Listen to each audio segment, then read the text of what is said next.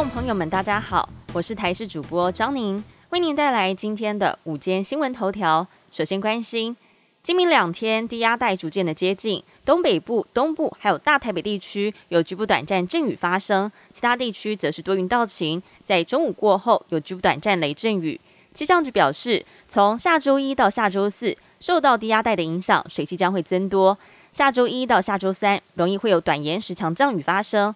中南部、东南部地区还有其他山区都会有大雨发生的几率，而下周四之后，降雨的强度还有范围相对前几天是有减缓的趋势，只剩下了中午之后，各地山区有局部大雨发生的几率。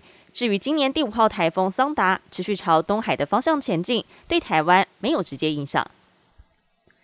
疫情逐渐的趋缓。不少民众纷纷报名一日游行程出游，但由于一日游行程比较随性，业者旅客没有签订定型化契约，常常导致消费争议。对此，行政院消保处审议通过新规范，包括禁止业者没有经过消费者同意在车上贩售商品，或临时安排当地店家贩售土产，违规的话可以罚三万到三十万元；而要是持续不改，最重可以开罚到五十万元。草案在今年三月送消保处审议。并且在七月七号通过行政院的核定，交通部预计八月公告之后就可以上路实施。因为疫情趋缓，又碰上了暑假，中部地区各大餐厅在七月份都出现了消费人潮回流的盛况，业绩上扬，让业者大受鼓舞。针对八月的七夕情人节还有父亲节，继续加码促销优惠大放送。不只吃温体牛打八八折，还有点和牛套餐送电影票，甚至针对不同课程的需求量身打造，要迎接下半年报复性消费的庞大商机。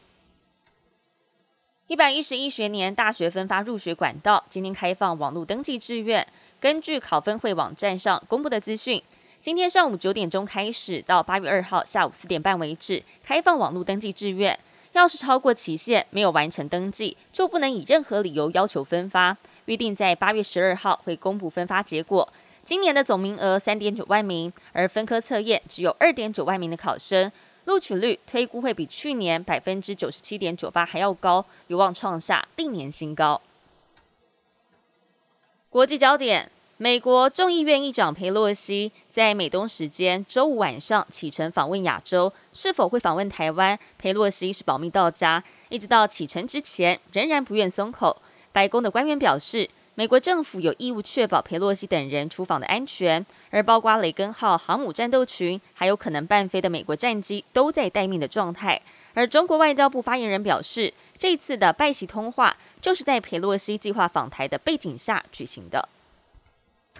美国肯塔基州遭遇暴雨的袭击，河流决堤淹到了岸上，洪水淹到民宅屋顶，冲毁道路。从当地媒体的新闻影片当中可以看到。灾区道路变成了汪洋一片，民宅几乎灭顶。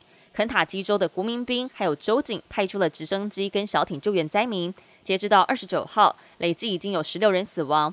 官员预计死亡人数还会再增加。州长贝希尔表示，受灾死亡的十六人主要在灾情严重的四个郡。当地媒体也报道，死者包括了至少六名的幼童。美国总统拜登宣布，肯塔基州的洪灾是重大灾难状态，来调度联邦资金救灾。本节新闻由台视新闻制作，感谢您的收听。